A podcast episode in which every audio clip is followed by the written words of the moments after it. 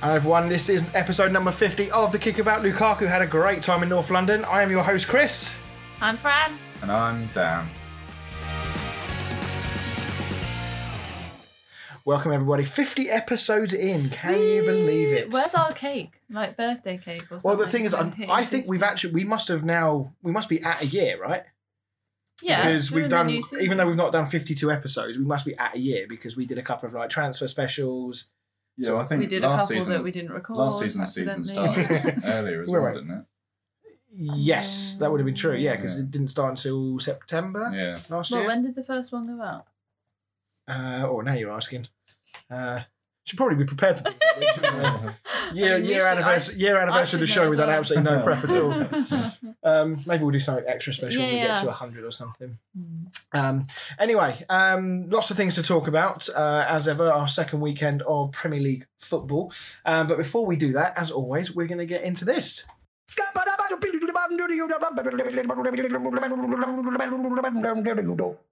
Down the stat man.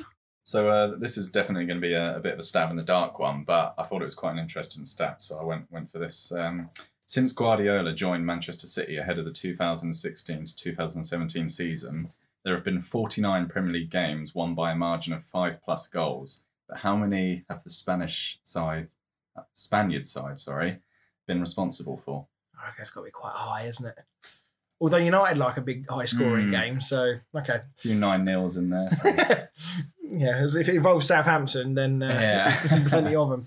Uh, right, well, um, we won't bother doing a fancy league update this week. We won't do it every week, but another strong week for us, though, Dan. I think you're still yeah. top, aren't you? Yeah. Uh, no, I think I've dropped down in the podcast one. Oh, Yeah, I poor I'm- from you. But all, not all my players have finished. I was checking out, and the people above me, they've they're done for the week. So Are you taking it proper because you're not near the top? Are you taking this Yeah. proper serious oh, now? God, Yeah. it's ridiculous. right. Okay. Well, um, yeah, we will obviously we'll do like an update every other week or something. Won't Yeah. do it every single week. Um, right. Let's get straight into it then. Let's talk uh, Arsenal Chelsea, the biggest game of the weekend on paper, I suppose. Um, a smidge over eight years since Romelu Lukaku last played for Chelsea. Looked like he'd never been away. Um, Mm. to say he enjoyed himself would be an understatement. What did you make of his performance at the weekend? yeah, he played well. I was really confident he wouldn't score as well. He Uh, wouldn't we, score. Well, we went into this, and Dan was like, "Who do you think's going to win?" And I was like, "Chelsea." And Dan went, "No, I think it'd be a draw or Arsenal win." Well, Chelsea Only haven't because I was getting proper into the stats, and like I think the last four times they've played, Arsenal have won every game.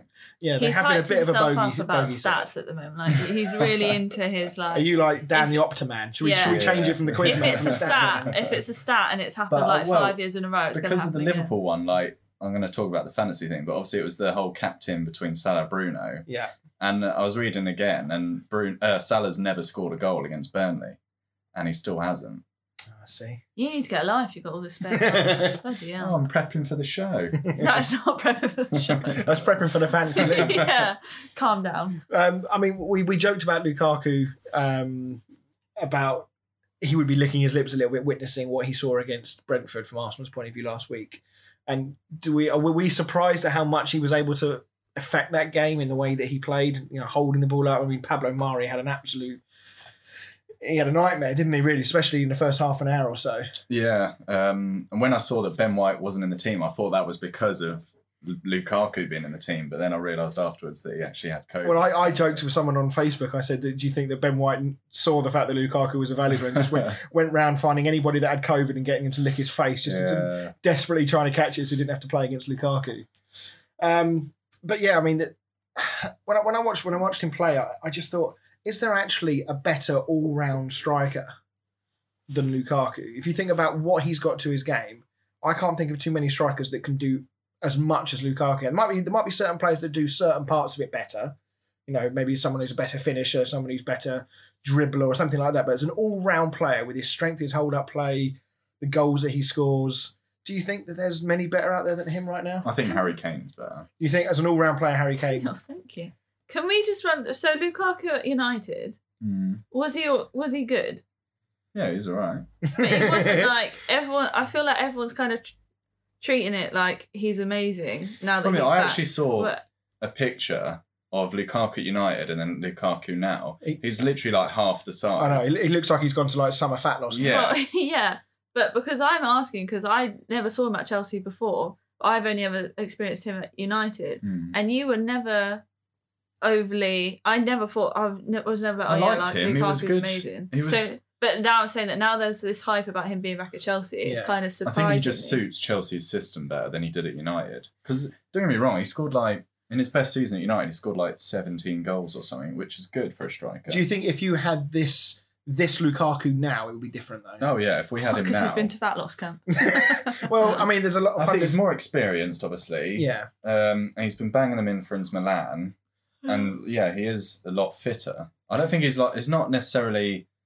I don't think he was fat before. no, it's no, just- that's my God, absolutely no. tongue in cheek. now. Yeah, yeah. Um, but I mean, there's a lot of pundits that have been out there that have been saying that because he's gone to Italy, a lot of players who go to Italy technically become better players. It may not be a better league, Yeah, yeah, yeah. but technically because they take it so seriously that side of the game out there Mm. that he's become a better player. He's had Antonio Conte coaching him. He's of course had a number of years at international with Thierry Henry um, coaching him. You know, there aren't many better strikers to learn from than Thierry Henry. Um, and yeah, he's come back, and uh, you know, Fran's right. There is an awful lot of hype around him, and that hype is not was going to go away I- I- anytime soon. Not that he doesn't deserve it. I was just surprised because I've only seen him at United and I wasn't like blown away with him at United. So I was just surprised about people having this anticipation of him being at Chelsea. I mean, he had this reputation at United that he wouldn't, he'd only ever turn up against the smaller teams. That he Mm. didn't Yeah. score in the big Well, he'd only ever scored one goal against the top six teams, although the top six teams changed a bit since then. But Yeah, but um, no, I think uh, you know, obviously he dominated Arsenal, but I don't think we can realistically class them as a big That's what- opponent at the that's- at the moment. So perhaps we're isn't getting a bit ahead of Yeah. ourselves. And obviously Chelsea's next game against Liverpool this weekend. well, the next like four games, they've sort of got like Liverpool, Tottenham, City. Yeah, so maybe we'll really see Yeah, if Chelsea are the real deal, including Lukaku over there, especially this weekend against Liverpool. I'm bang up for seeing how he does against Mm. someone like Van Dijk Mm. because Van Dijk and Matip to to a degree. They love the physical side of the game, Yeah. so they're going to relish this this challenge against Yeah. Lukaku. I think so. Yeah. I think with the system, I was saying that I think the system suits him better. I think with like the wing backs of Reece James and stuff like that, like you know, constantly putting crosses in, Yeah. having someone, game. yeah, having someone like Lukaku up there with the power that he's got, I think can only be a good thing. Yeah, and obviously, I think some of the anticipation I think that Fran was alluding to has come from the fact that Chelsea quite clearly were missing that number Yeah. nine because Timo Werner obviously wasn't cutting it in the way they wanted, um, and it felt like Chelsea had have got everything else that they need to be a top side, and now they've completed it by bringing in someone like Lukaku. Was he just on the bench, do you know? Yeah, he was on. He Uh, started, he on, the started bench, on the bench, yeah, I I don't know believe if he came on or not. I can't remember. But um, yeah, I mean Chelsea dominated the game, um, two up in half an hour. It probably should and could have been more, or could and should have been more, I should say. Um, the goals were were quite easy as well. You would say Yeah, Arsenal got sucked into. I mean, especially the second goal where they moved the ball from left to right. I mean, Reece James was on his own. There was no other Chelsea players that side of the pitch, and yet Yeah. all of the Arsenal team shuffled across. yeah. And great finish from Reece James. That's two two goals from their right backs in two in two weeks from from uh, Chalobah and and now Reece James. Um, so I mean, twenty two shots on goal. I mean, we'll talk about Arsenal in a minute, but from Chelsea's point of view, you'd have to say they've laid down one hell of a marker for this season already. Yeah, um, like you say, it will be interesting when they come up against like City, um, City and Liverpool and stuff like that. But yeah, you've got to beat the small teams to um, win titles, and so far they're doing that. Yeah, and often you know you look at some of the other teams that have maybe faded away. It's not because they've done bad against the big teams; it's because they've slipped up Mm. against the smaller teams. Yeah. Um, Is so- that you calling ourselves a small team? well, I mean, let's um, let's get let's get on to Arsenal. Um, now we don't want to. I've I got a message from uh, uh, uh, Simon, my uh, friend next door, and he basically said, "Please don't go too hard on Arsenal this week." Messages you that every week, doesn't he? no, last week he was all for it. This week, Oh, he's, right. this week he wants me to tone it down. Um, so, whilst we're not going to go into as hard, but there are some some things that do need talking about. Maybe more about Arteta and uh, Arsenal as a club rather than their individual performances. We do have to take this result in isolation a little bit because they were playing Chelsea, who are clearly miles ahead of Arsenal right now uh, in, in where those two clubs are. Um, but it might have been different though. Could they have had a penalty? Do you think? Reece James Um, on Bukayo Saka. yeah, potentially. I think when I looked at it, I couldn't work out whose leg tangled with who first. Mm, It looked very clumsy from Reece's James' point of view, but I don't know. I think it would have been harsh to give a free kick I think- or sorry a penalty. Both sets of fans would be sort of angry either way, whether it was or wasn't given. Yeah, but I think I think uh, in the current state of things with referees and how they're trying to be a bit more lenient, I think that was a fair call Yeah. on that occasion. Um, I mean, two defeats in a row now, zero goals scored, four four conceded. Um, I mean, it is worth noting that they did have several players missing. Did you see what Arteta said about the Brentford game? No, He said he was surprised that it wasn't called off because he had like three or four players out. really, Mm. but they weren't. They weren't infecting the rest of the team, nor were No, they and infecting it's, you Brentford. know- so why did he want That's only four It doesn't- players. Yeah, Well, just didn't- because didn't you're Didn't sort of star players. Liverpool had like their whole team out last season. Didn't Newcastle have at one point last season a load of players out with Mm. COVID, didn't they? And they kept they had to keep Yeah. playing. So yeah, that's is it, it's big. It's big. Just I mean, I was going to touch on this in a moment, but it's becoming a little bit like an excuse Mm. every week at the moment because he was he touched on this and he's not wrong. He has got a number of players missing for various reasons. You know, no Thomas Partey, Ben White dropped out. He's missing Aubameyang and Lacazette. Um, who else? Uh, um, there was one other. I can't remember who it was that was that wasn't playing. Um, but it goes back to what we were saying last week about the but this is the art but this is Arsenal you know that that narrative Mm. I genuinely do think we're at the point now where this was a result that was purely expected and I don't think this was a shock to anybody including Arsenal fans. I don't think they expected at all No. to get anything from this game. Mm. and that in a way just signifies the slide that Arsenal have had over the last you know however many years it's been since Wenger left. And it was on the slide a little bit when he was there. I think he was Mhm. helping keeping their head above water just.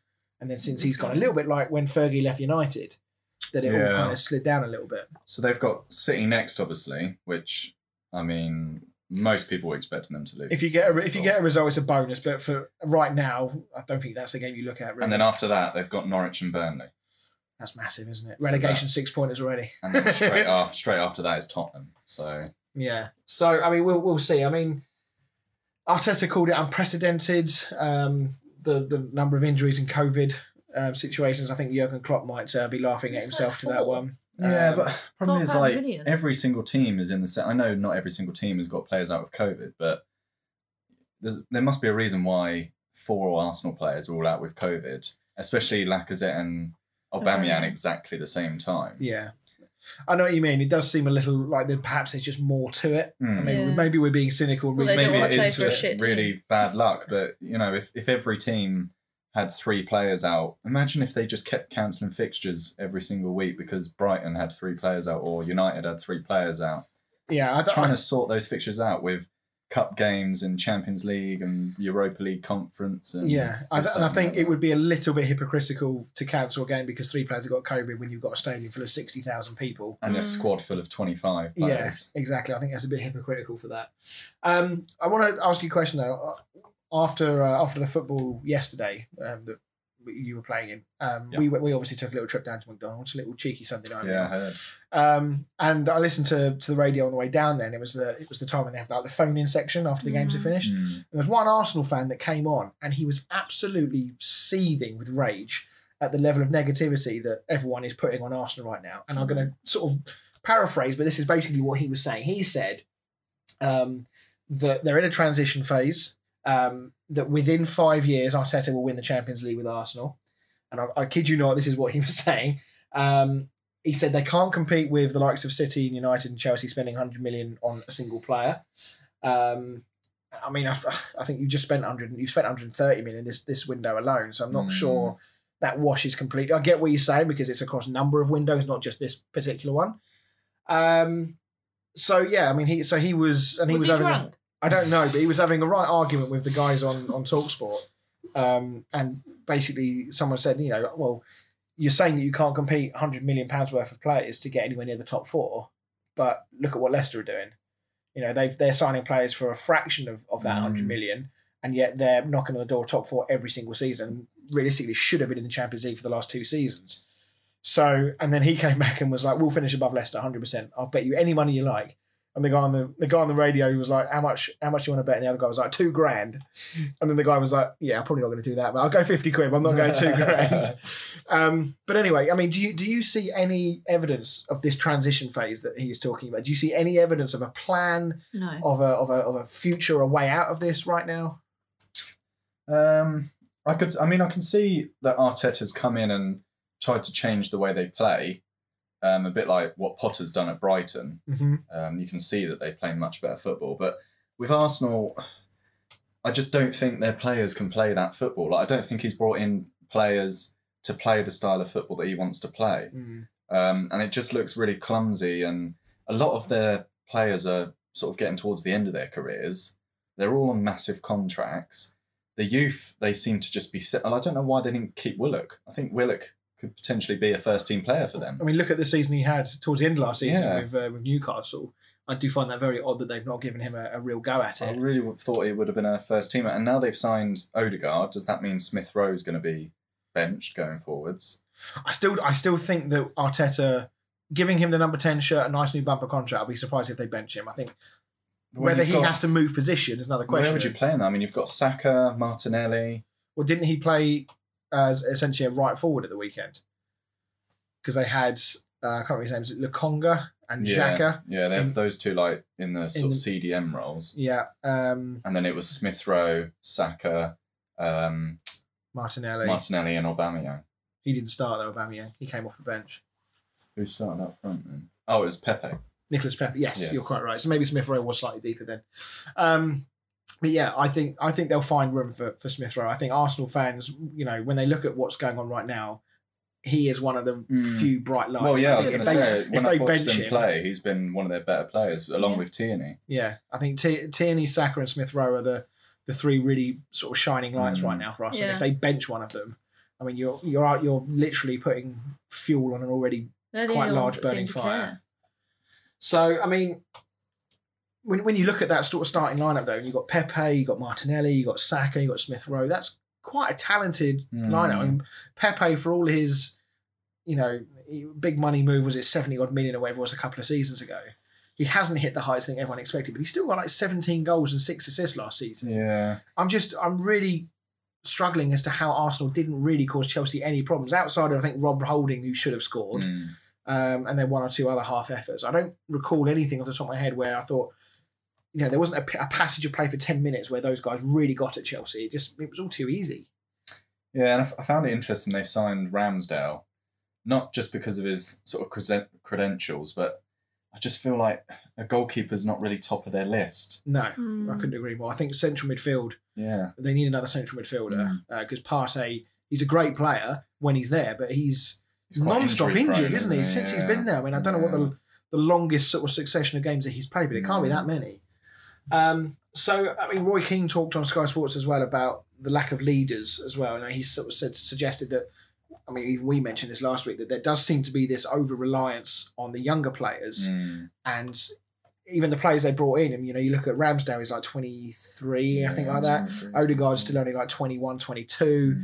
Um, and there's another one or two others they've brought in. Ben White's only 24, something like that. something like that. These are young players who have Mm. not really had experience at the top levels. I mean, out, outside of Odegaard.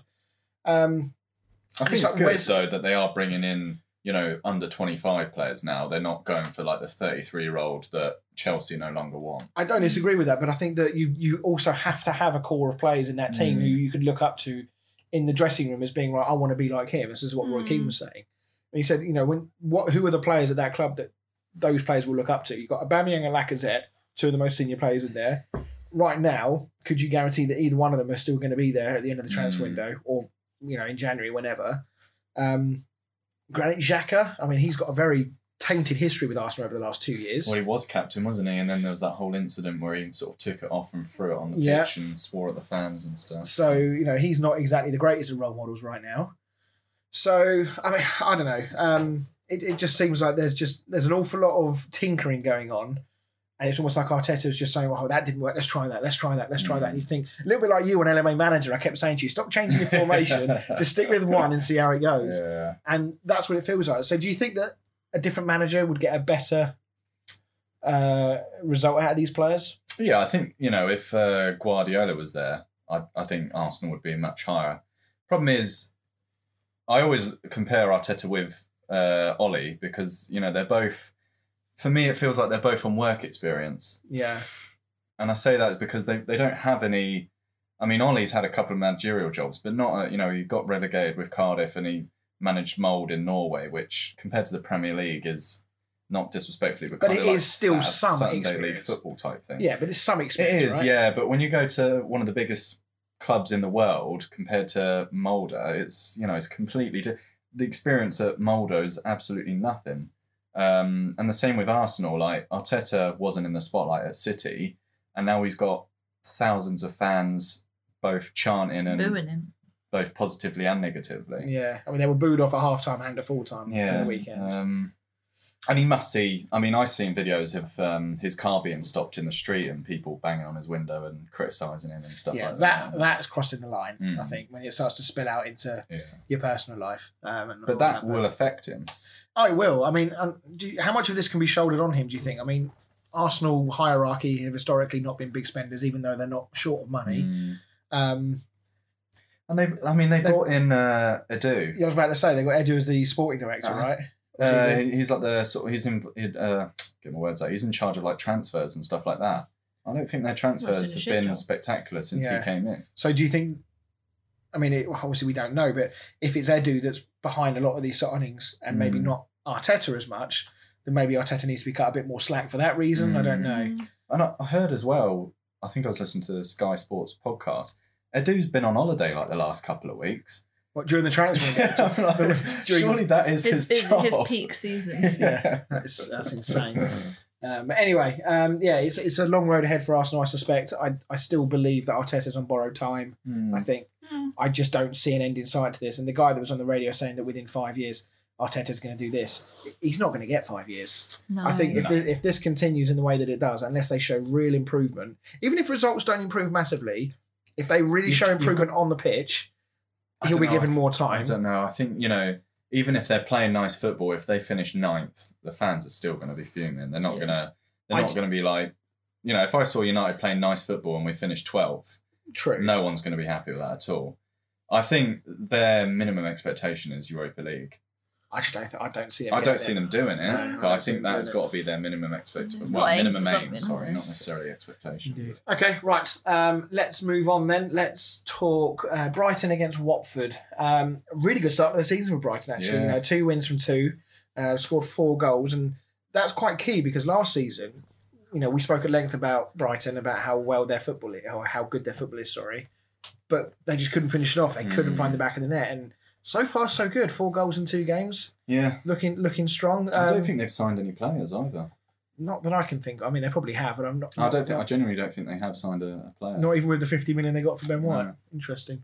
Um, but one, one, uh, a couple of points I want to make. Has Graham Potter got enough credit for the job that he's done at Brighton over the last, you know, year and a half, two years, however long it's been, he's been there? Oh, I don't know because How they. long have they been up for? Just two, those two years. No, they've, they've been up for five or six years now. Have they? Uh, but he Potter's only yeah because Chris Hughton was in charge for a but few Chris seasons. Hughton- Uh, I mean, everyone thought Brighton would get relegated, and he kept them up, and then he got sacked anyway. yeah, And they brought in Graham Potter, and yes, Brighton have been playing really nice football, and that you can sort of see it. And yes, they they just couldn't score goals. But last season they did finish seventeenth, Mm. um, which you know is still bad.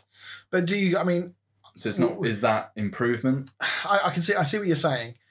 But we've we've talked about teams like Burnley who Mm, seem to show no ambition whatsoever Yeah. to climb up the league.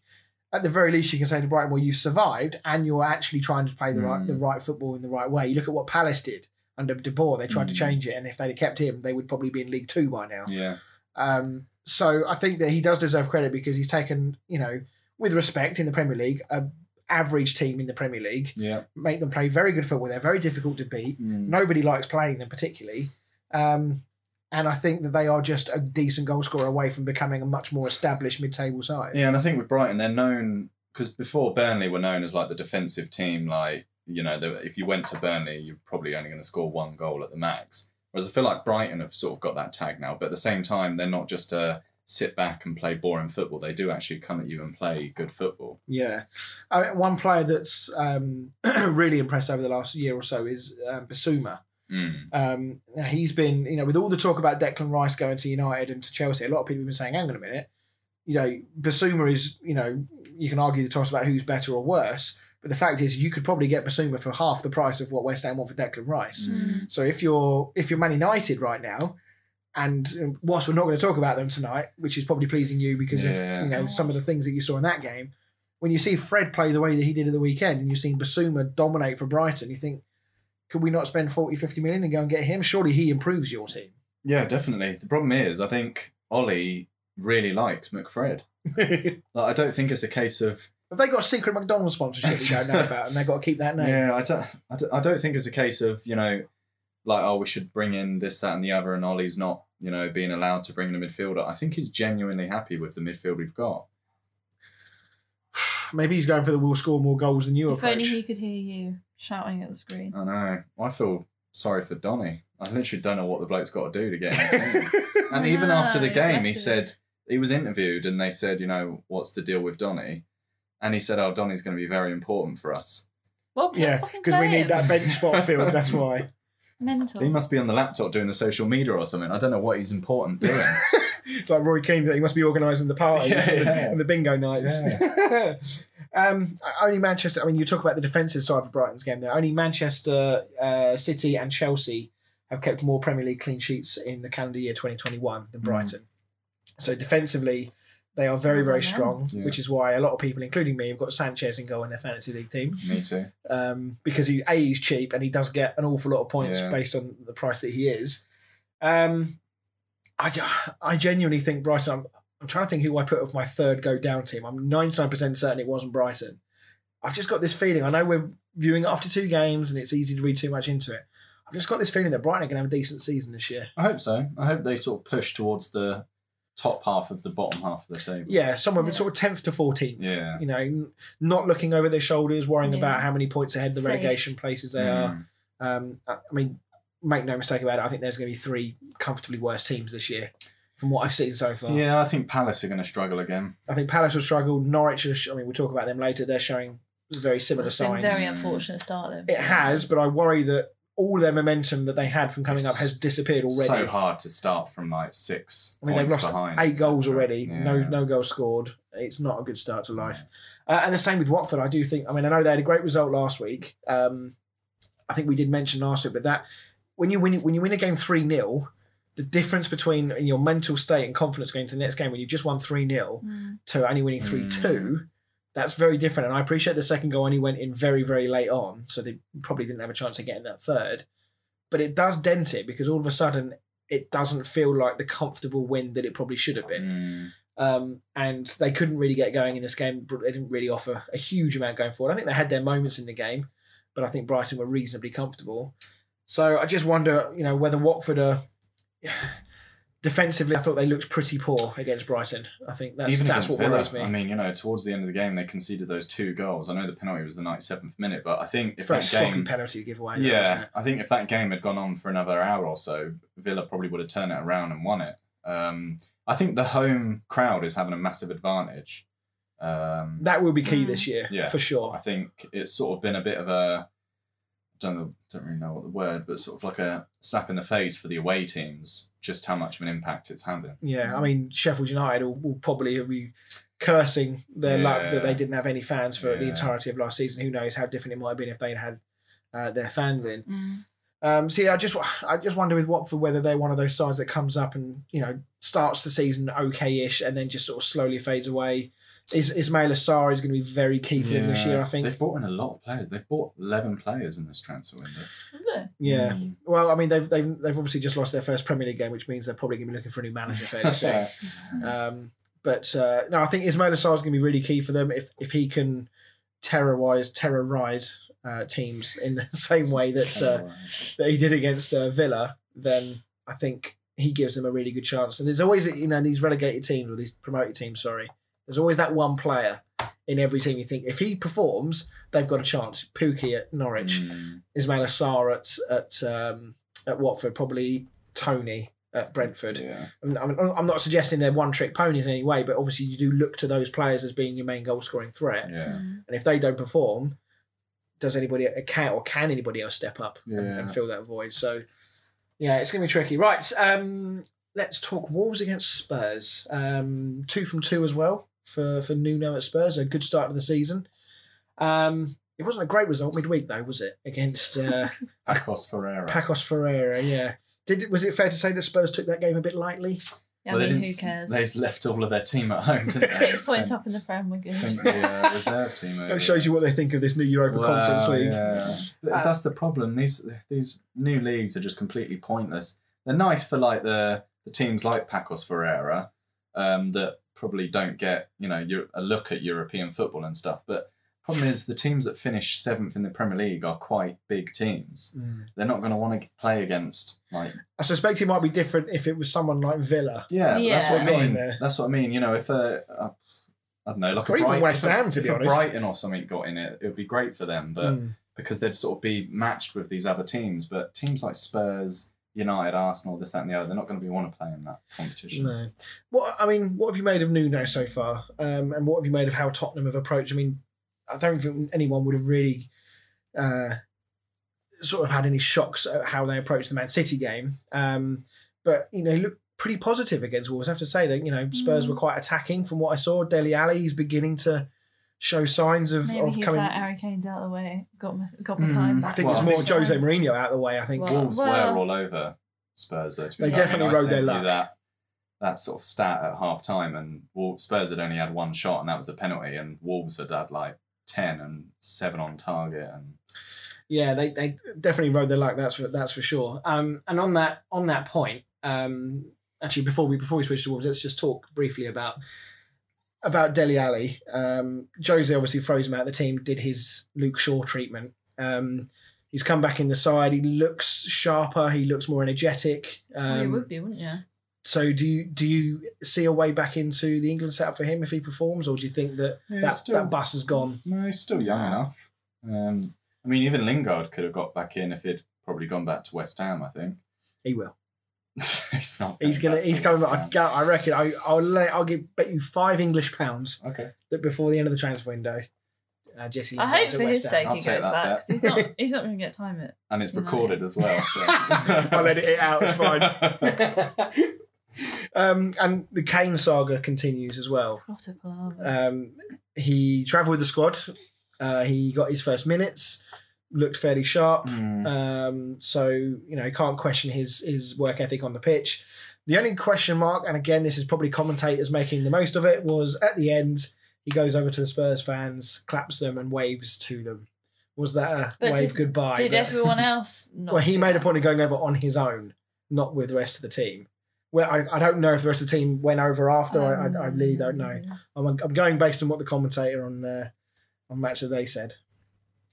No, I think Do you read that's- anything I, I that's- think, I think that's stirring. making us yeah making a story out of nothing yeah. okay but i mean to be fair he got he seemed to get a good welcome i didn't it, Yeah, I did see that. Um, uh, I think it was Tottenham posted on their Facebook that the fans like cheered him and stuff like yeah. that. i mean they, they showed you close-ups of sections of the tottenham fans and i didn't see anybody booing. It looks like they were all singing some form of harry kane's song or just chanting his name whatever it was. Yeah. Well, yeah, he's a hun. so here we go then. Stays or goes. We got what seven just over seven days? Stays. stays. What do you think fran I don't. I. I don't know. I mean, for him, I. I'd be happy for him if he left because I feel like he could do much better somewhere else. For his own like personal development and like his own career, I feel like he can achieve. mm, He's not going to achieve what he wants to achieve at Spurs. Hmm. I think if City hadn't just smashed Norwich 5 0, potentially they would be. Because after they lost to Spurs, everyone was saying, oh, you know, City really need a striker. They're not going to including me i do need to eat some humble yeah, pie there. yeah. I mean, I think I probably. I probably said the same thing as well. Um, but yeah, obviously they then go and smash Norwich five, and I know it's Norwich and they're kind of the whipping boys at the moment. Um, but I think that maybe no one's been talking about oh City really need a, a striker Striker. after that game, have they? So, No, that's true.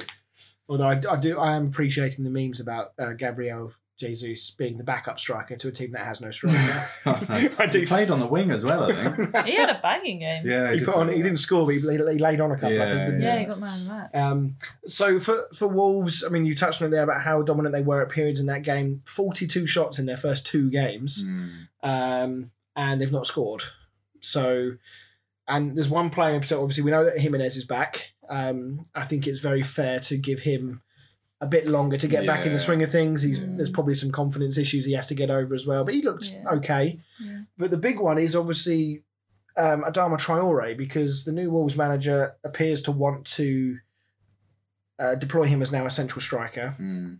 Um, and for me, it feels quite pivotal now in his career because he had that amazing season two years ago, whenever it was. Yeah.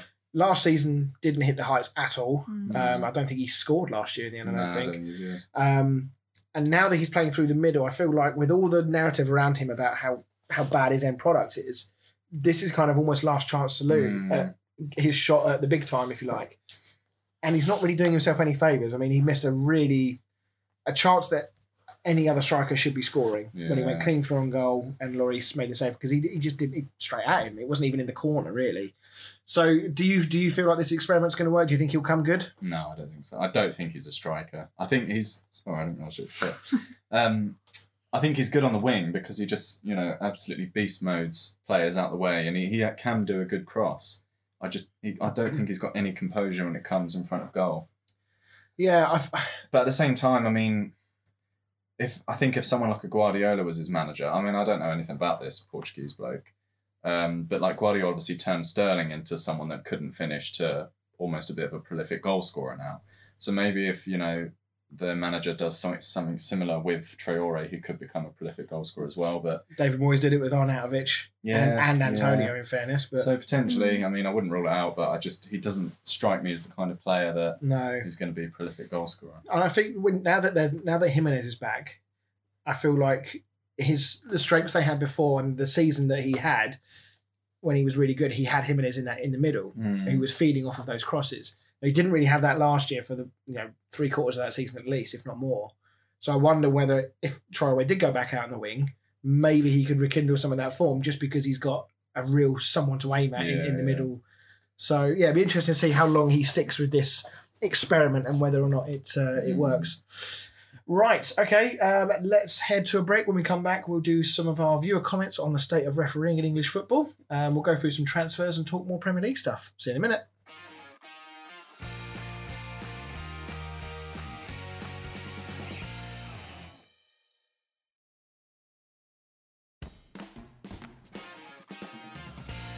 Hey everybody, and welcome back to the show. So let's get into the viewer comments part of the show, uh, where this week we were talking about uh, the refs and rules and the changes that have been made. Um, so, Fran, what's everyone been saying? So, um, yeah, we asked about um, obviously a couple of managers were complaining. So, uh, Joe said Ollie is only gonna is only saying it because they didn't win, and Bruno is a massive fairy. How do you feel about that? Yeah, I'd agree.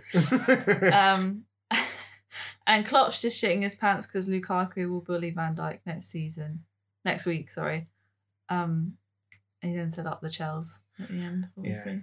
the sky's the sky's blue. The sun is shining for, for Joe right now. This week. It'll be different. It'll be a very different Joe if if Liverpool beat Chelsea this weekend. Wait if Chelsea lose, and then every Chelsea player will be this, that, and the other. Yeah. Sell them all. They're all rubbish. Uh, and Pete said five substitutions, change of rules for head injuries, water breaks, dot, dot, and they think it's going backwards. It's absolute rubbish, in my opinion. Letting a game play out like this is what football should be. Proper challenges in a contact sport. Run with play, and the referee will take action when deemed necessary. The amount of breaks in play over the past few years has been so boring. It's become more of a tactical play than an actual foul, and players and teams have come accustomed to it. These are professional athletes at the top of their game. Like Holding said, he's a brick shit house. How's he gone down like that? yeah, I think obviously the, the these um I mean Ole Gunnar Solskjaer was talking about the tackle on Bruno Fernandes. yeah, um, and said that he, I think he made the analogy that we've gone from like basketball, volleyball to rugby. Mm. Like, that, that is absolutely ridiculous. well, To- Klopp said the same thing about the fear of the Burnley tackles, didn't he? That, yeah, I mean, I mean, I, I'll be honest, I didn't see huge amounts of the Liverpool Burnley game, but I listened again. I listened to the radio. Danny Murphy was talking, and he said that after Klopp said that, he was questioning himself, thinking, um, you know, was something going on in that game that I didn't know about. So he said he went back and rewatched the game and was trying to find incidents. He said he found one tackle from somebody on Harvey Elliott that was a bit naughty, but Mm. wasn't outrageous. You know, last season is probably a yellow card. This season, maybe maybe a yellow, maybe a, a telling off. He said, other than that, I found nothing. And as we alluded to earlier, Van Dijk and Matip love the physical side of the game. Mm. So I just I don't know whether they're just getting their excuses in now. Um, for Klopp to say that when they've won is a bit out of character. Usually that sort of shit he'd come out with after they lose. Yeah. Um, so Solskjaer, I can sort of accept it because he will feel like that that uh, decision cost his team Mm. points. Even though I think I said this to somebody else on Facebook, I think that particular challenge on Fernandes is exactly the sort of foul they're trying to get rid of. Yeah. Yeah. Those ones where the players are trying to sell themselves. They, you know, like the Gre- this the stereotypical Grealish one, Mm. where he knows a contact is coming, so he'll put his body in front of the ball or behind the ball and between the put a player trail leg out. and put a trail like leg out. Those sorts of fouls are the ones we need to get rid of. And as long as referees stick to this, I think you will see a difference over the coming months where players suddenly realise, shit, if we do this, we're not going to get the foul. Therefore, I'm literally, you know, shooting my team in the foot because I'm laying on the ground whinging while they're attacking. I definitely think there's been an improvement. I think games have been shorter um, because there's just not been stop start every five seconds, um, but in a good way. I, you know, I think I like that the games are flowing smoother, um, and I don't have a problem with these crunch and tackles as long as the person wins the ball. It's you know it's exciting to see these sort of crunching tackles. Yeah. I mean, there- there was a, there's been a couple of decisions that have been fairly questionable. The Newcastle penalty last week against West Yeah. Ham was a very strange decision gonna- because I that mean, was yeah. never a penalty. But you're gonna get one. Yeah, You're you're, gonna gonna, get some. the odd few. You know, It's not. I mean, we've not really talked about VAR as much. I know it's only been two games, but we've probably talked about it Mm. every five minutes last season. Yeah, I mean, Mm. there was. We'll talk about in the Aston Villa Newcastle game. There was a couple of Mm. maybe debate points rather than calamities from VAR. But yeah, aside from that, I think VAR has been pretty good. It's been fairly quick to make the decisions, which has been Yeah. nice to see. Um, which goes back to your point about how sort of shorter the games Yeah. are because we're not standing around for two minutes waiting for them to make a call. Yeah, Um, so yeah, on the whole, I'm I'm all for this. yeah, yeah. Um, Craig said the new rules seem to be put in place to benefit some teams, yet the same said rules aren't being applied at all.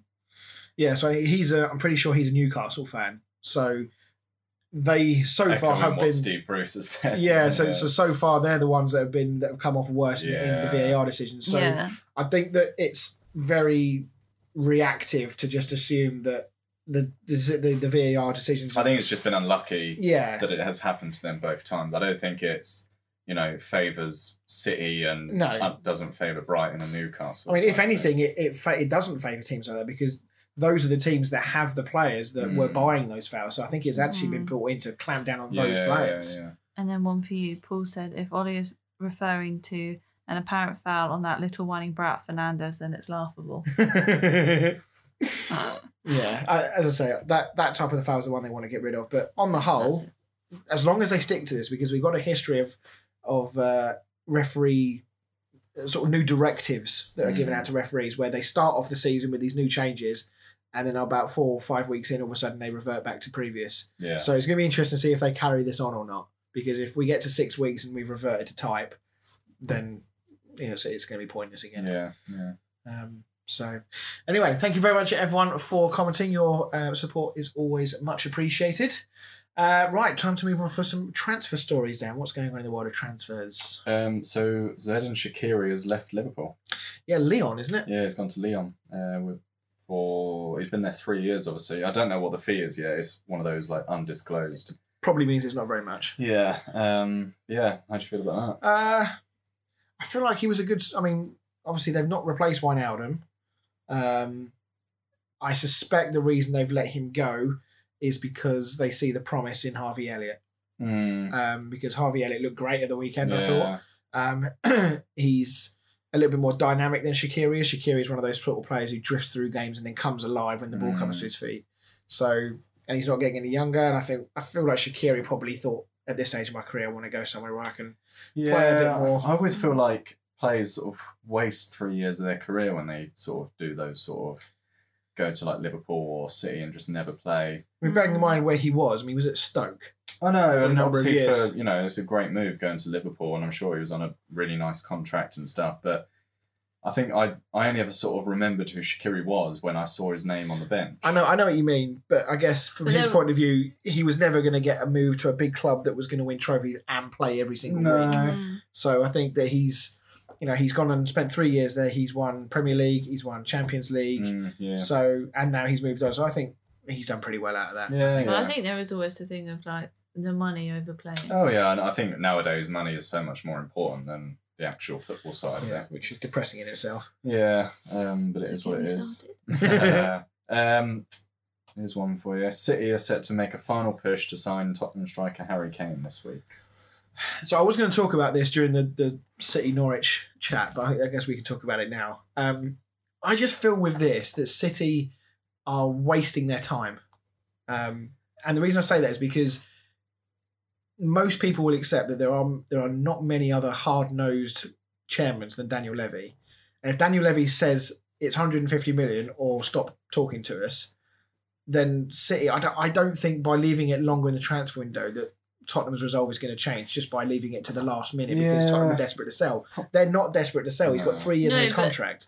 But is it not going to get to a point where Harry Kane's going to lose like his ambition to potentially, potentially lose his ambition to want to play? That like, do you think he'll go downhill a bit and not be as good, and then he'll lose his value, and then Tottenham won't get the money from him in the first, the, the money that they want for him. I know what you're but saying. then is he I'm peak value now? Is what you mean? yeah, but also I'm thinking he probably won't lose his ambition because one, he's a Hun, and two, it's the World Cup, isn't it? So he's not going to want to like be shit. exactly. So I mean, But his value will go down because it will be another year on his contract Yeah. that he no longer has. yeah, Um, so unless Daniel Levy thinks there is a genuine chance that he can convince Harry Kane to sign another contract, um, then yes, there is a case of saying that he must be happy for him to to stick around and watch his value go down and hope Mm. that Tottenham can get some success by keeping him for another few years.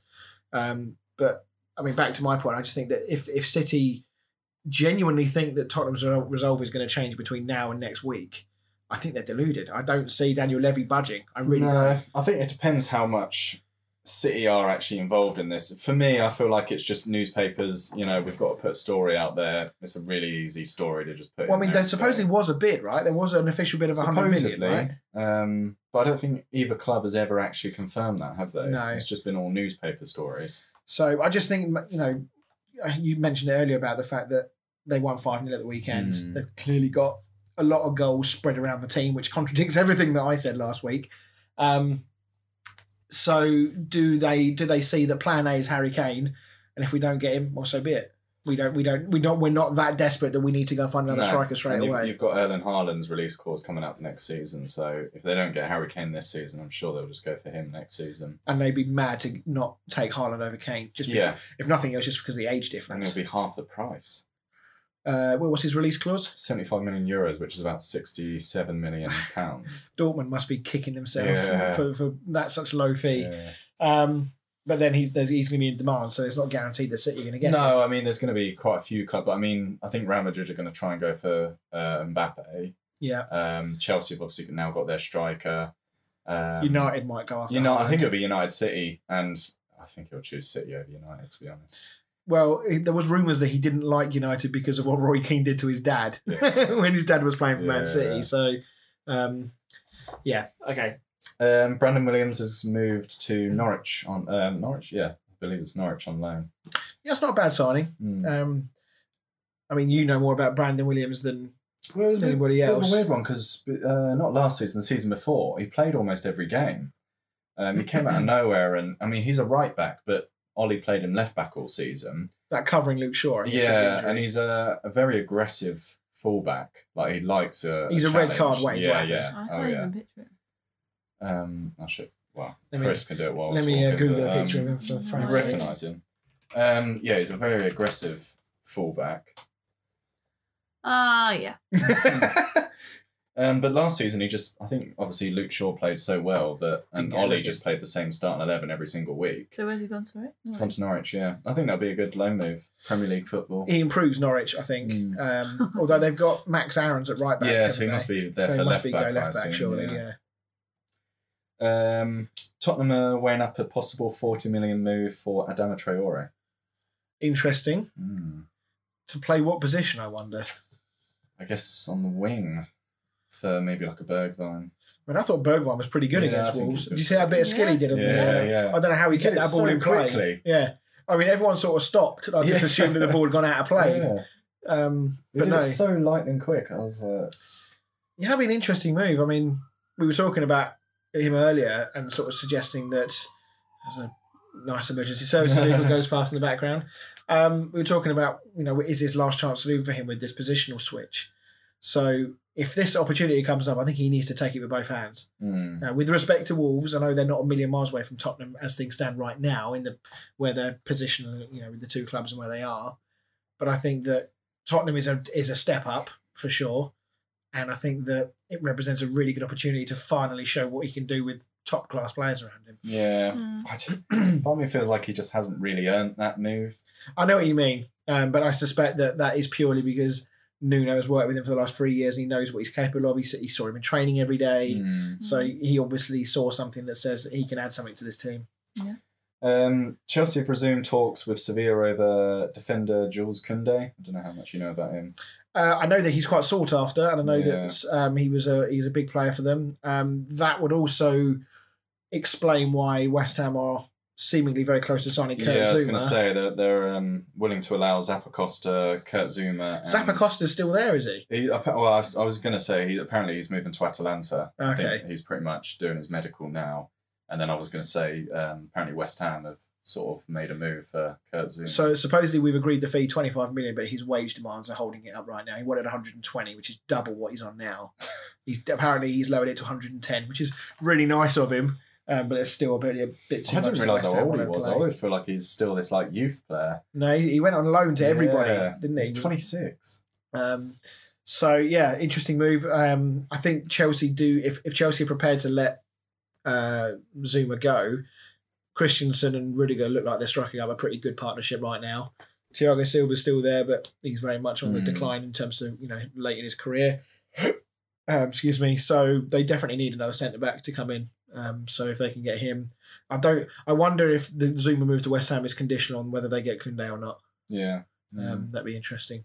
Uh, a couple more quickly. Southampton are in the process of signing Torino defender Lyanco. I can't say I've ever heard of him. Not never heard of him, but obviously I they need. to include Yeah, yeah. a few of the other clubs. Um, I mean, obviously they need another centre back because they've just sold Vestergaard. Mm. So, um, yeah, I, I couldn't tell you anything about him whether We'll that's a see. good I signing or we'll not. find out, yeah. Um, and Crystal Palace are apparently interested in signing Nketiah. However, there is a big gap between Arsenal's valuation of 20 million and their valuation. So Arsenal want twenty million. Yeah. I, I don't. I don't think that's unfair to for No, a young player like Nketiah. an English So what player. do Palace? as What well. Palace want to pay? Knows. Twenty grand. um, yeah, I mean, I'm not, I'm not. I'm not sure though that up front is a position that Palace need to fill right now. I don't think they're particularly strong up front, but they've got a number of options, right? And I Well, I thought they'd just signed a striker. That uh, Marteta or something like that. yes, you're right. They have. Yeah. Um, and they've still got Benteke. They've got Yeah. Zaha. Zaha. They've got. I know he's injured, but they've got um, Eze, uh, Jordan Ayew. So they're not short of options. No. I- I just I still think that they need to look midfield and defence primarily, Yeah. especially in, in my opinion, central midfield is an area that really needs to strengthen. But you know, Patrick Vieira will will know better than me. Um, right, thank you for that. Uh, let's move on then to talk Man City against Norwich. Then, so as we mentioned, me and Fran had a rare disagreement last week about the state of Man City's strike force. I have some humble pie in the fridge ready to go. Uh, we'll, we'll keep it in there for the next few weeks just to see how they get on. Um, but yeah, I mean, we touched on it a number of times tonight about whether they need a 20 to 25 a season uh, striker, but maybe they don't. Maybe they've got, maybe they can fill it with just goals from everywhere. Um, I mean, Phil Foden's not had a look in yet, I don't think, in the team. No, he hasn't. Um, Well, I just so we've I think he had COVID though, didn't he? oh, is he? Okay. yeah. So we I don't know if you know that Man City launched another documentary on YouTube on their YouTube channel. They've put out a Do you know, like the Amazon Uh, one? Yeah, did they do their own one, did they? Okay. Sorry, I interrupted. yeah, well, yeah. Basically, he just cut me off and said what I was gonna say. Um, but it's like the last um three months of the of the season from like the season just gone. So it's Okay. just it's just like the Champions League, obviously. and, they just, and they've done it lost themselves rather Yeah, than yeah. So they filmed it like within their COVID bubble. it. um, is is what they've called it. Um, but it's just interesting watching that because it's just like a reminder of when they were like in the lower level of the of the table just before Christmas last year, yeah. and how they played like was it like fifty six or sixty one games or something, Mm. in that short amount of time, and then Yeah. got all the way back up, and obviously won the Premier League. And they did go one hell of a run. Probably Yeah, while yeah. they were filming, yeah, they were yeah, smack in it the was middle of that it, amazing it's run. that, yeah, yeah. Well, it's towards the run. end of the season, isn't it? It's the last like ten Yeah. games of the Premier League and their sort of run up to the Champions League. How, how long? How long is it? An hour and a It's, half.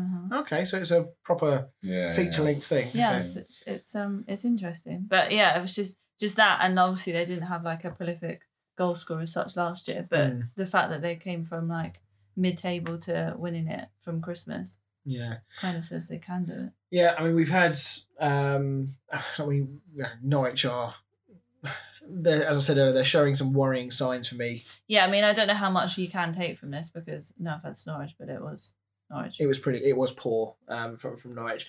And we, we, we sort of joked last week that City losing to Tottenham, Norwich might get on the wrong end of a hiding because City might want to put their foot yeah, down a little bit. City are kind of renowned for not. They, they didn't have a great start last year either, did they? True. Oh, well, it was, a Was it really five different goal start. scorers as well? If you include the own goal, yes. Yeah, Four, Yeah. four different City goal scorers, yeah. Yeah.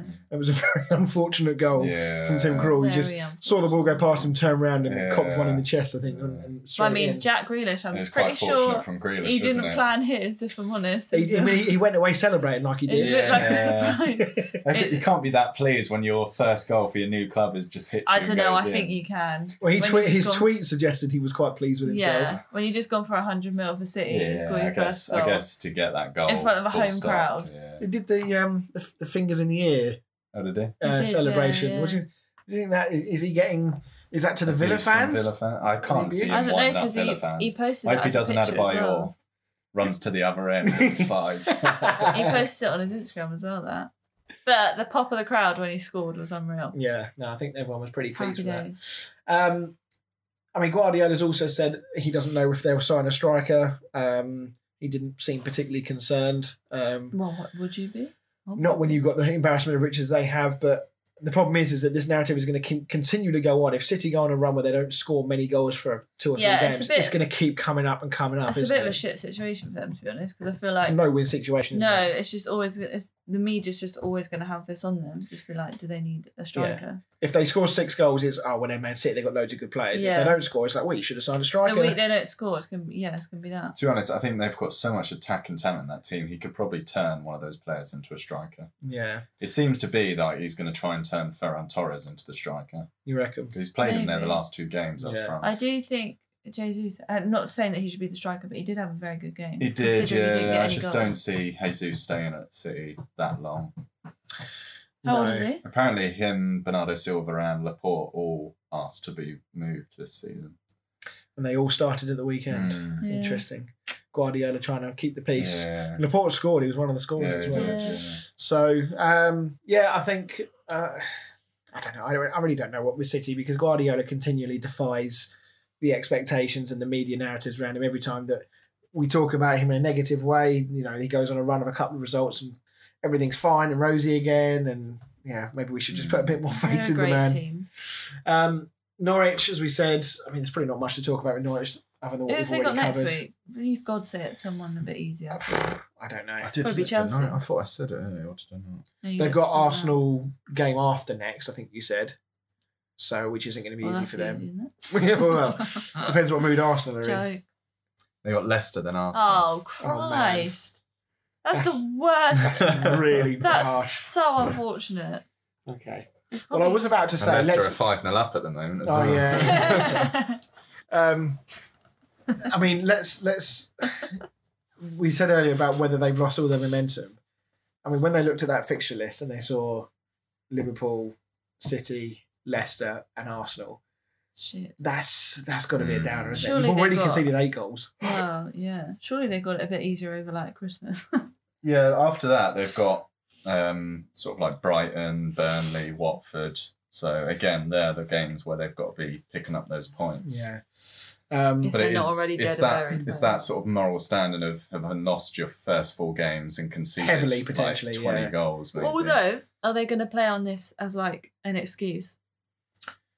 For Well, if they go down, it's is- not going to matter if they do. If No, they go No, no, down. no, no but I just meant if if- if they go down, like it is a very I mean, unfortunate but handy excuse for them. Like Norwich wow. strike I know is what this mean. like yo-yo team. West Brom always reminded me of a yo-yo team where they just constantly go up and down.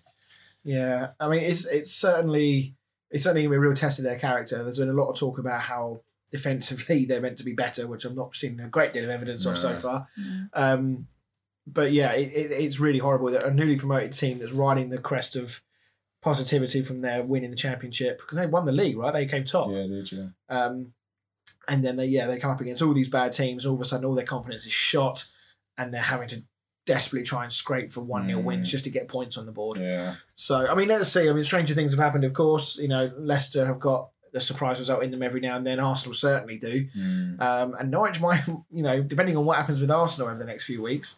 Norwich may well fancy that game. Yeah. So that might be a game to Early relegation early six pointer. yeah.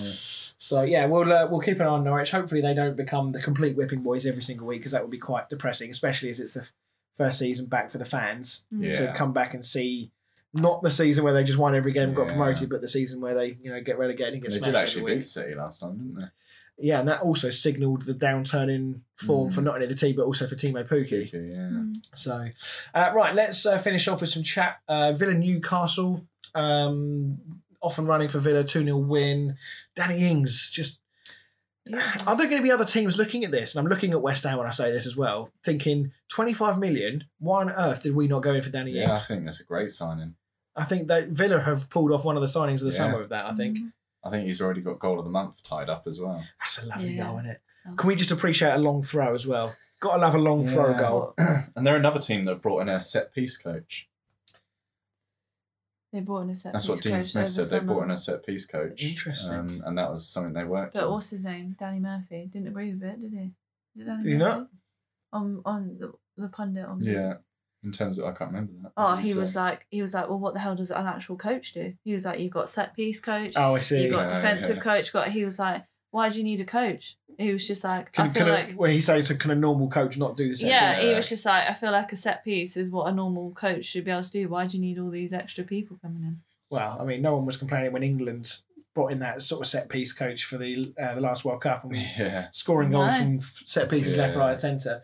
Um, I mean, 25 million, I don't know how many goals he's likely to get for Villa. I guess it kind of depends on how fit he can stay because he has got a niggly injury in him. Yeah. But for Villa, I mean, they've got a lot of options attacking wise and they've bought really well. Can they make a serious challenge for Europe this year, do you think?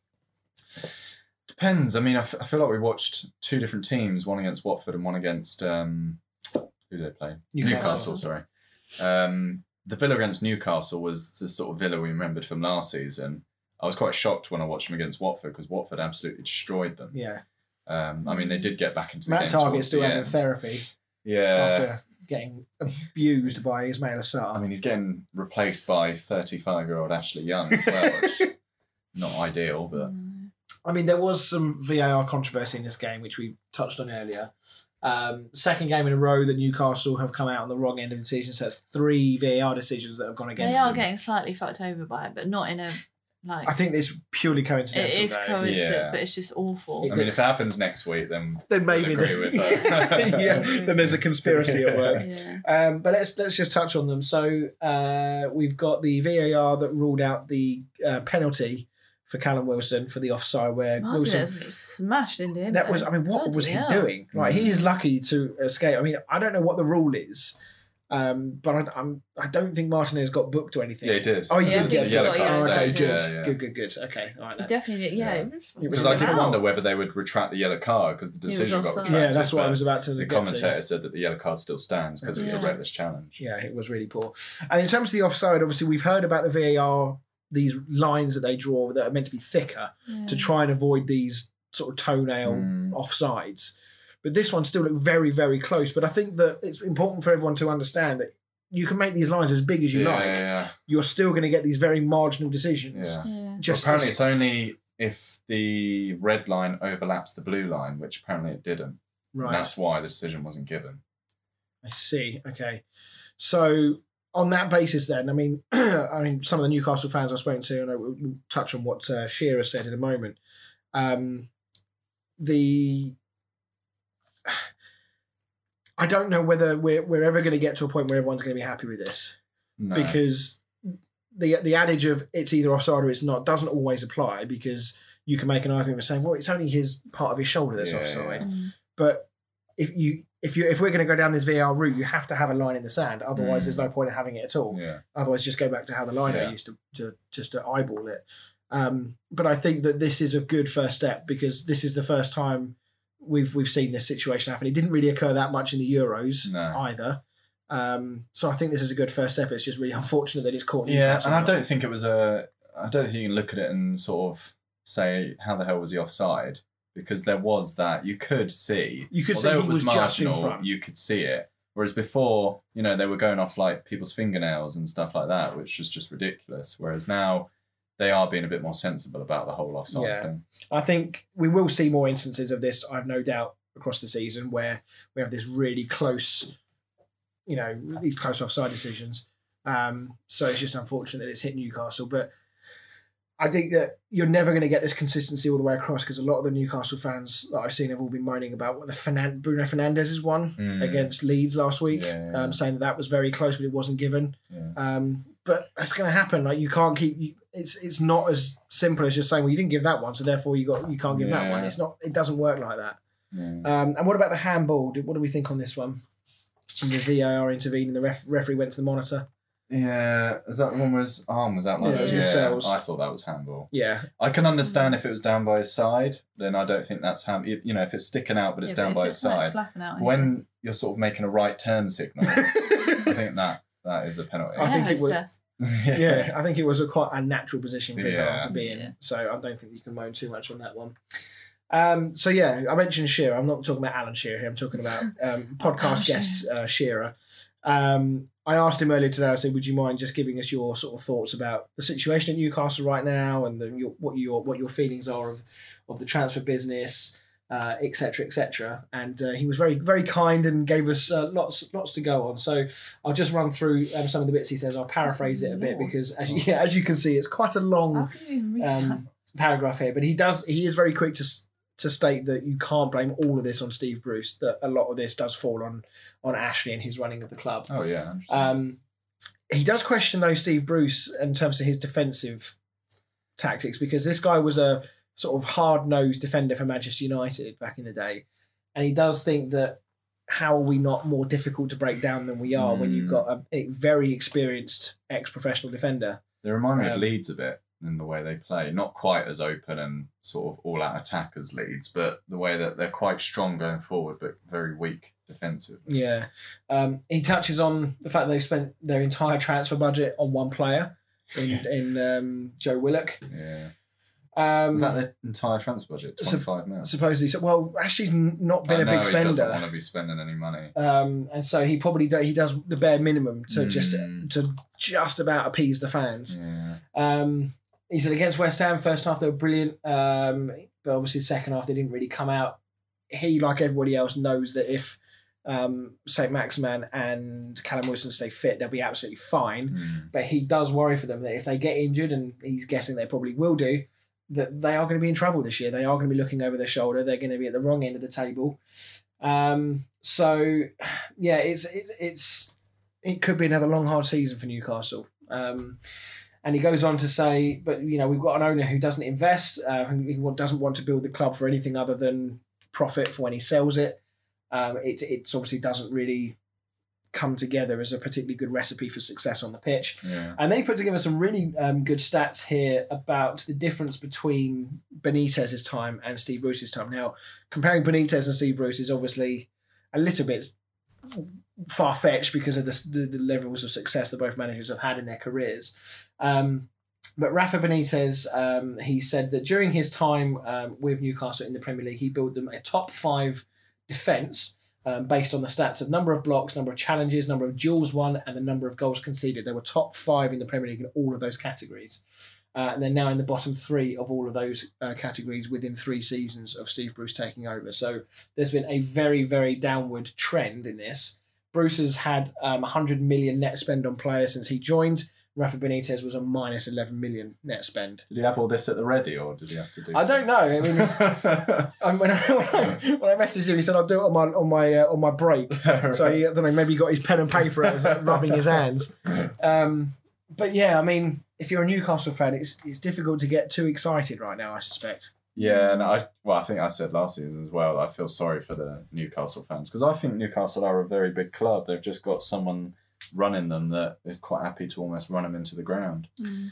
Yeah, and there doesn't appear. I haven't heard much because usually every summer the sort of merry-go-round about who's buying Newcastle Mm. comes about, but it's not really heard anything because it still seems to be stuck in courts at the moment. Yeah, because I Mm. think they're still arguing with uh, the Premier League over that last bid that didn't go through. So, and that's all gone a bit quiet at the moment, so I don't really know what's Yeah. happening with that. So, yeah, I, I, I'm with you. I do feel for Newcastle fans because, you know, in a, in a, in one sense, I, I I don't wish any success on any other club because I want West Ham to succeed. But at the Mm. same time, we're all fans, and if what was happening in Newcastle is happening in West Ham, and to a degree, it kind of is with our owners. Mm. Um, it's it's really bad. I mean, we're getting away with it at the moment because David Moyes and the team are working wonders on the pitch. Um, but for Newcastle at the moment, they don't even have that to focus on. Mm. So I always find it a shame when sort of clubs I that were you know big clubs when I was growing up, like the likes of Newcastle with Alan Shearer and stuff like that, and Portsmouth that were winning trophies and that back then, when they sort of fade away and become not small clubs, but you know, the battling relegation and stuff like that, and you know, some of these clubs were in Europe and that not so long ago. yeah, um, I yeah, I mean Newcastle were were pushing. I think under Alan Pardew. Mm. I know that it very much went on a downward spiral with him in Yeah, charge, yeah. but they had a season where you know they had players like Cheick Tioté, um, Yohan Cabaye, Ben Demba Arthur, Demba Ba. Um, who was the other one? Papiss Cisse. Cisse. They were all firing, and the club was was going great guns. And Mm. Mike Ashley was still not particularly well liked there, but Yeah. again, because the club was doing well, the noise was kept to a minimum on that. Mm. So yeah, it'd be interesting to see what happens with Newcastle in this talk in the courts and stuff, and I do hope it gets resolved. But um, for Newcastle fans, I think that they just want Ashley out, just get him out, get somebody else in, and hopefully they can build something. I think that's going to roll on a bit longer though, unfortunately. Yeah, I don't see that happening anytime soon. Uh, right, okay. Um, let's get into the stat man then before we get into this week's quiz.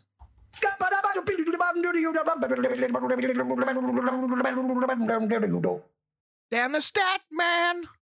So since Guardiola joined City ahead of the 2016-2017 season, there have been 49 Premier League games won by a margin of five plus goals. But how many of Guardiola's side been responsible for? I feel like this stat you would have only brought this stat out if it's been if it was a really high number. So I'm going to say like 35. Not quite that high. It's 47%. Okay. Uh, 23 of the games. 23. I mean that's still almost half, nearly half. Yeah. and, and one from one team. yeah. Have you got the stats on who the other the breakdown of the others or I not? haven't, unfortunately. Yeah. Sorry. Do your job properly. Only uh, half. right. Okay. Well, after a successful start for me last week, it's time to get into our quiz.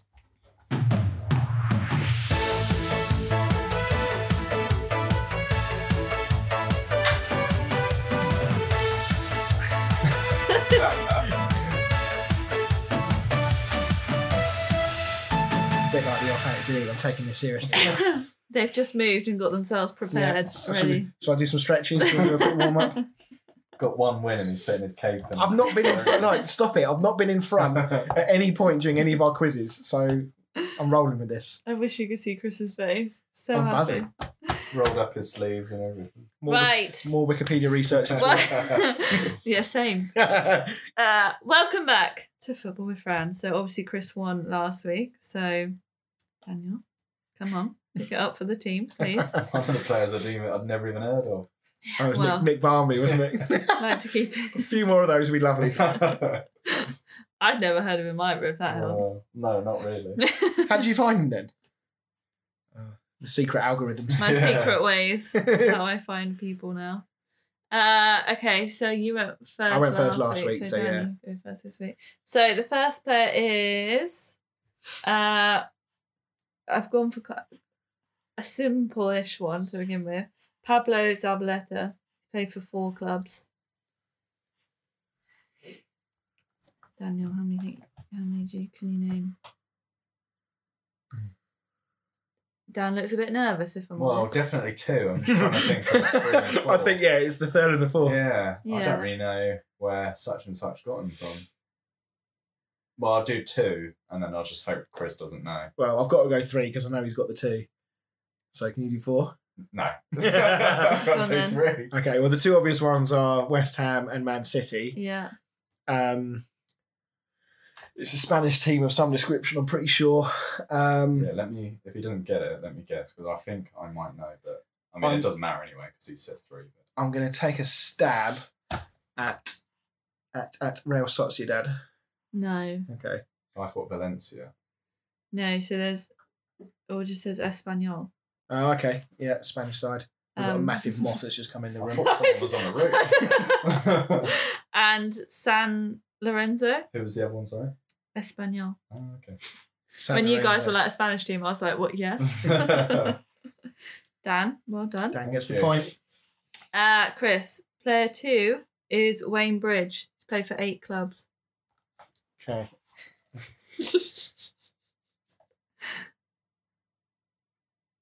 Dan, get your thinking hat on as well. Mm, I'm going to say four. I Yeah. can't name four. Probably do three. So yeah. it's Right, go on then, Chris. Okay. Chelsea, Yeah. Imagine if I was like, no. West West Ham, Yeah, Southampton. yeah. Uh, I think there's one more obvious one that I'm not. That I I, was going can't to say, I'm think of. surprised you're not said the one. I'm I think there's another obvious one. Yeah. I'm Um, completely wrong. I'm gonna. I was hoping you would go five. uh, I will go with QPR. no. It's not. It's City. Yeah. Yeah. Did I not say City? No. oh man! Oh, what a knob! so Southampton, Chelsea, Fulham, Man City, West Ham, Sunderland, Brighton, Reading. Bollocks! I can't believe I didn't say City. Oof, alrighty. Uh where are we? Dan, Two back nil. to you. Yeah. So Game next point. one is That smirk's suddenly gone. yeah. It's frustration. I can't believe I didn't get City, Chris is man. looking very serious now. Uh Dion Dublin, nine teams. Yeah. Is this the Homes Under the Hammer? yeah, it is. Yeah. So weird seeing him on that. Did you see him when he was interviewing Brendan Rodgers? No. Oh, and he, you know, like in the press conferences, and they say like BBC. He went, um, "Hi, Brendan, uh, Dion Dublin, Homes Under the Hammer." I love that. Right, Nine nine, teams. teams. Thinking caps on, Chris. You could bring it back. Two. I can do three. Yeah, I like Chris. I don't really know. Gosh, you're not trying very hard this week, are you? Bloody hell. Right, I on can't really say I know Um, Dion Dublin's career. Coventry, Yeah. Aston Villa. Yeah. And Man United. Yeah. So Norwich, Cambridge United, Barnet, Un- Manchester United, Coventry, Aston Villa, Mo- Millwall, Leicester, Celtic, Norwich. Well done. Thank you. Oh, Mate, we'll make this interesting, the shall we? smirk's half back. uh, Chris, the next player is Patrick Vieira, six teams. Uh,